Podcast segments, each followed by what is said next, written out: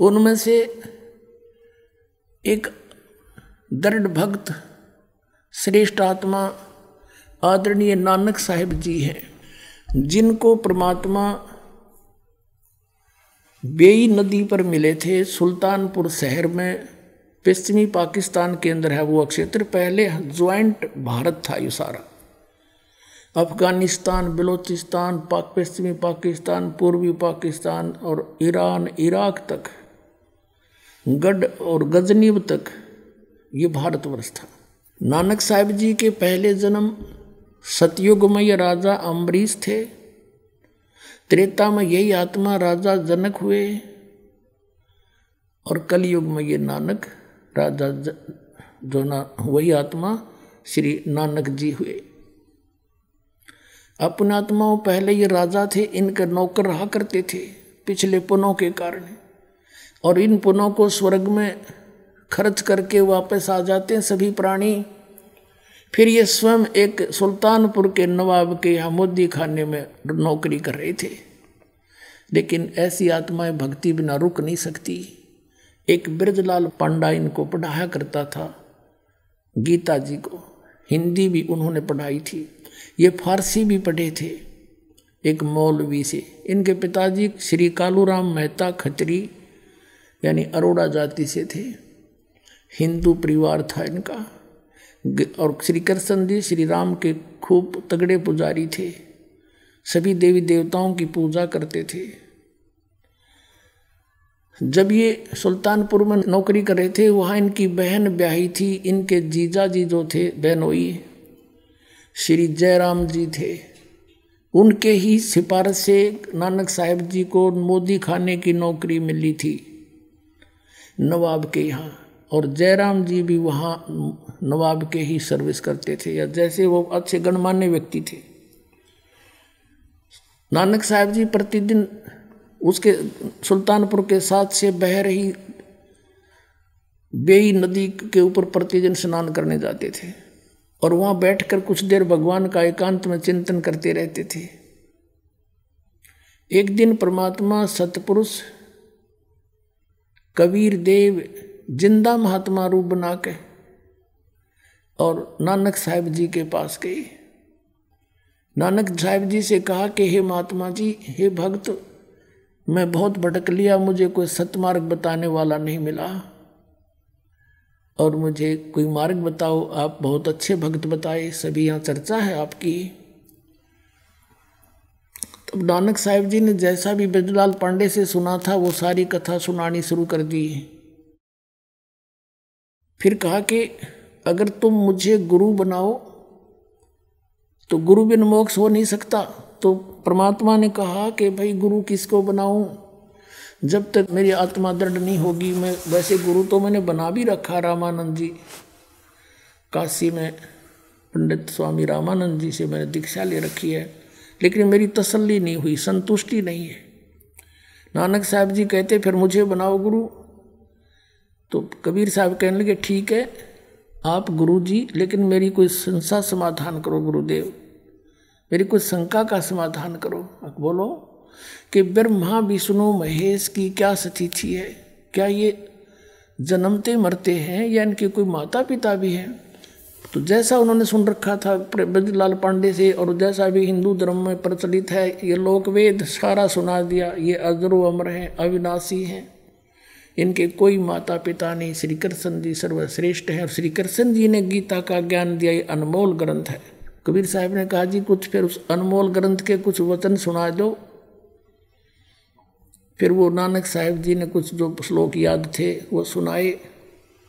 फिर कबीर साहब ने उसके ऊपर कहा कि आप श्री कृष्ण जी, कहते हो श्री कृष्ण जी ने गीता बोली। हाँ श्री कृष्ण जी ने बोली।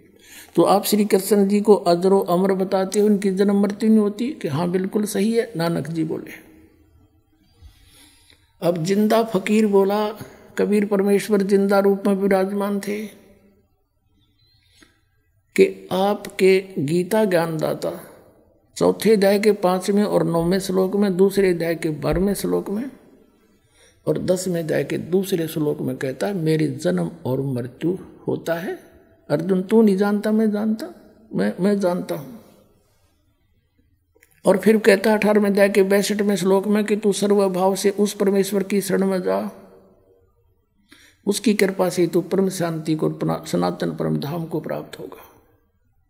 तो वो कौन है जो गीता ज्ञानदाता से भी अलग है? अब काफ़ी प्रश्न उतरी हुई। तब नानक साहेब जी अक्षुब्ध हो गए। और उनकी चर्चा सुनकर जो स्नान करने सुबह सुबह भगत जाते थे पचास साठ वो भी बैठ गए चारों तरफ़। जब नानक साहिब जी की अरुचि देखी, नाराज़ होते दिखे, परमात्मा उठ कर चल पड़े कि महाराज, नाराज़ ना हो। हम तो शंका समाधान चाहते थे। आप नाराज़ ना उठ कर चल पड़े। जब वो जा लिए काफ़ी दूर जब पूछा कि ये कौन था? उन्होंने, ये कौन था जो आपको गुरु जी बोल रहा था? तब श्री नानक साहिब जी ने कहा कि ये नीच जात था, काशी का जुलाहा धानक है। और हमारे ब्रह्मा विष्णु महेश को कहते हैं तो नासवान है। इसको जवाब आया नहीं, उठ के चला गया। तो सब अब अपने काम लग गए। श्री नानक जी भी स्नान करके अपने काम चले गए। लेकिन उनका जख्म हो गया अंदर। अक साची बात कही, गीता आकर देखी दोबारा उन्होंने।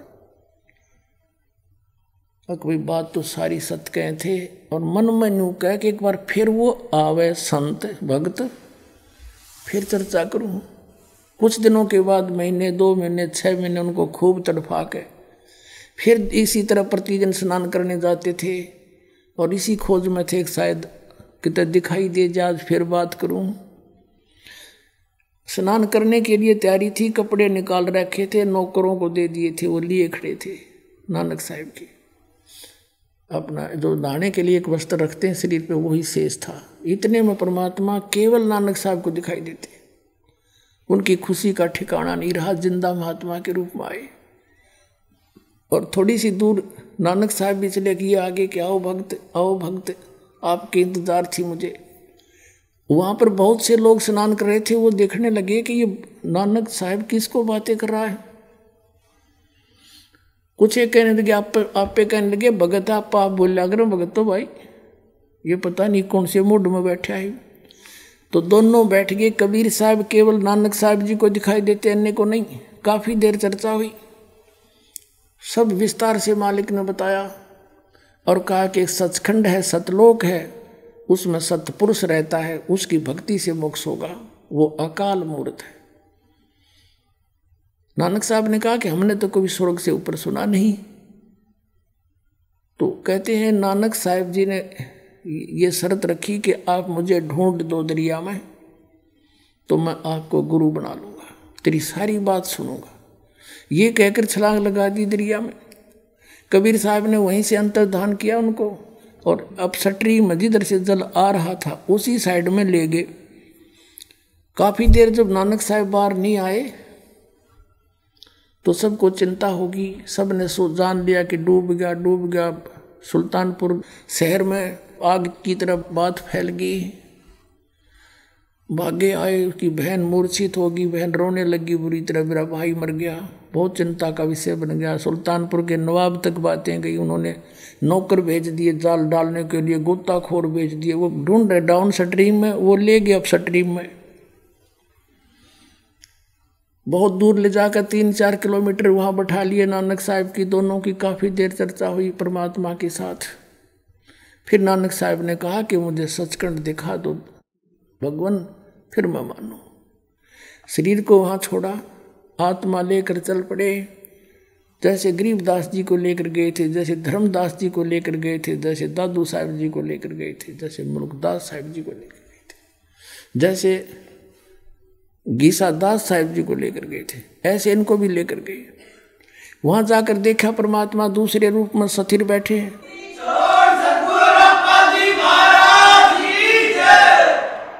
जब परमात्मा ऊपर बैठे हैं, ओवरऑल कंट्रोलर के रूप में, करोड़ सूर्य मिराज करोड़ चंद्रमा, ऐसा चेहरा मालिक का, ऐसा स्वरूप है उनके एक रोम कूप की ऐसी शोभा है। एक बहुत बड़े गुम्मज में विराजमान है, बहुत बड़े गुम्मज में। जैसे मंदिर नुमा गुमज होता है, बहुत बड़ा, पूरी पृथ्वी से भी बड़ा, इस पृथ्वी ने सीधा कर दे ऐसे, गोल नहीं। और इतना बड़ा गुम्बज मालिक बीच में बैठे हैं। वो ज़िंदा महात्मा के रूप में परमात्मा साथ से लेकर गए आदरणीय नानक साहेब जी को। तो वहाँ क्या देखा कि भाई रब तो ये है जड़ा तकत पे बैठा। और यो यहाँ का जो कबीर है, ये बाबा कबीर ज़िंदा यहाँ का कोई गण है। क्योंकि कबीर साहब ज़िंदा महात्मा के रूप में गए थे नीचे से तो चौर करने लगे अपने दूसरे रूप पर है। तो सोचा ये सेवक होगा, बाबा जी जो ज़िंदा नीचे आया है। इतने में तेजो में शरीर खड़ा हुआ। कबीर नीचे से गए थे, ज़िंदा महात्मा वाला शरीर विराजमान हुआ। और वो तेजो में शरीर जो रब दिखाई दे था, वो लगा चौर कर्ण ज़िंदा वाले रूप पर। नानक साहब सोच ही रहे थे भाई, बाबा जी ज़िंदा महात्मा पे और रब चमर करता है। ये कैसी अजीब लीला इनकी। इतने में जो मैं शरीर और परमेश्वर कबीर साहब ज़िंदा वाले शरीर में समा गया, एक रह गई।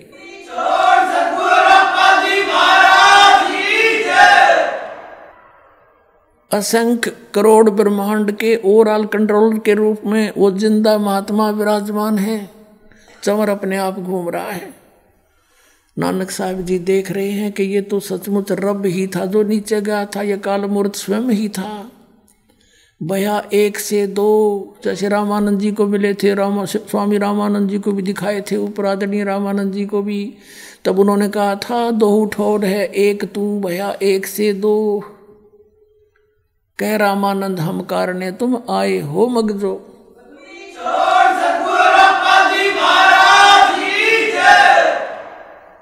और यही आदरणीय नानक साहिब जी के साथ घटना घटी। और तब परमात्मा ने कहा कि आयम कबीर मैं कबीर हूँ, अल्लाह अकबर हूँ, मैं कबीर देव हूँ, और काशी में, बनारस में एक धानक रूप में रहता हूँ अजुलाहे का काम करता हूँ। प्यारी आत्मा, जब मोक्ष चाहिए आपको, सतनाम लेना मेरे से, वहाँ सतनाम दूँगा। और वो जाप करना होगा, दो अक्षर का है। उससे आपका मोक्ष होगा। वहाँ तो कहते हैं, कोट जन्म तन ब्रह्मत हो गए कुछ नहीं हाथ लगा रे। कुकर सुकर खर बोरे कौआ हंस बगारे परमात्मा ने कहा कि तेरे बहुत असंग जन्म हो लिए, जब से हमसे मिलने से पहले वो गए बर्बाद आपके। राजा अम्बरीश आप थे, राजा जनक आप थे, और अब आप स्वयं नौकर बन बैठे, और यदि हम तुमसे नहीं मिलते तो जीवन व्यर्थ हो जाता। है अपने आत्माओं यहाँ समस्या आती है कि पवित्र सिख समाज इस बात को मानने को तैयार नहीं है कि नानक साहिब जी के कोई गुरु थे। वो कहते हैं, स्वयं ही परमात्मा ही मिले थे उनको। और हम भी यही कहते हैं कि वो परमात्मा ही मिले थे उनको।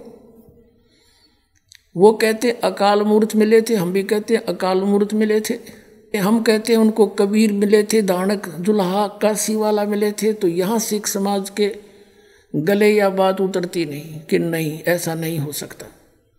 तो पुणात्मा परमाणु के सामने फिर किसी के ज़ोर नहीं चलता।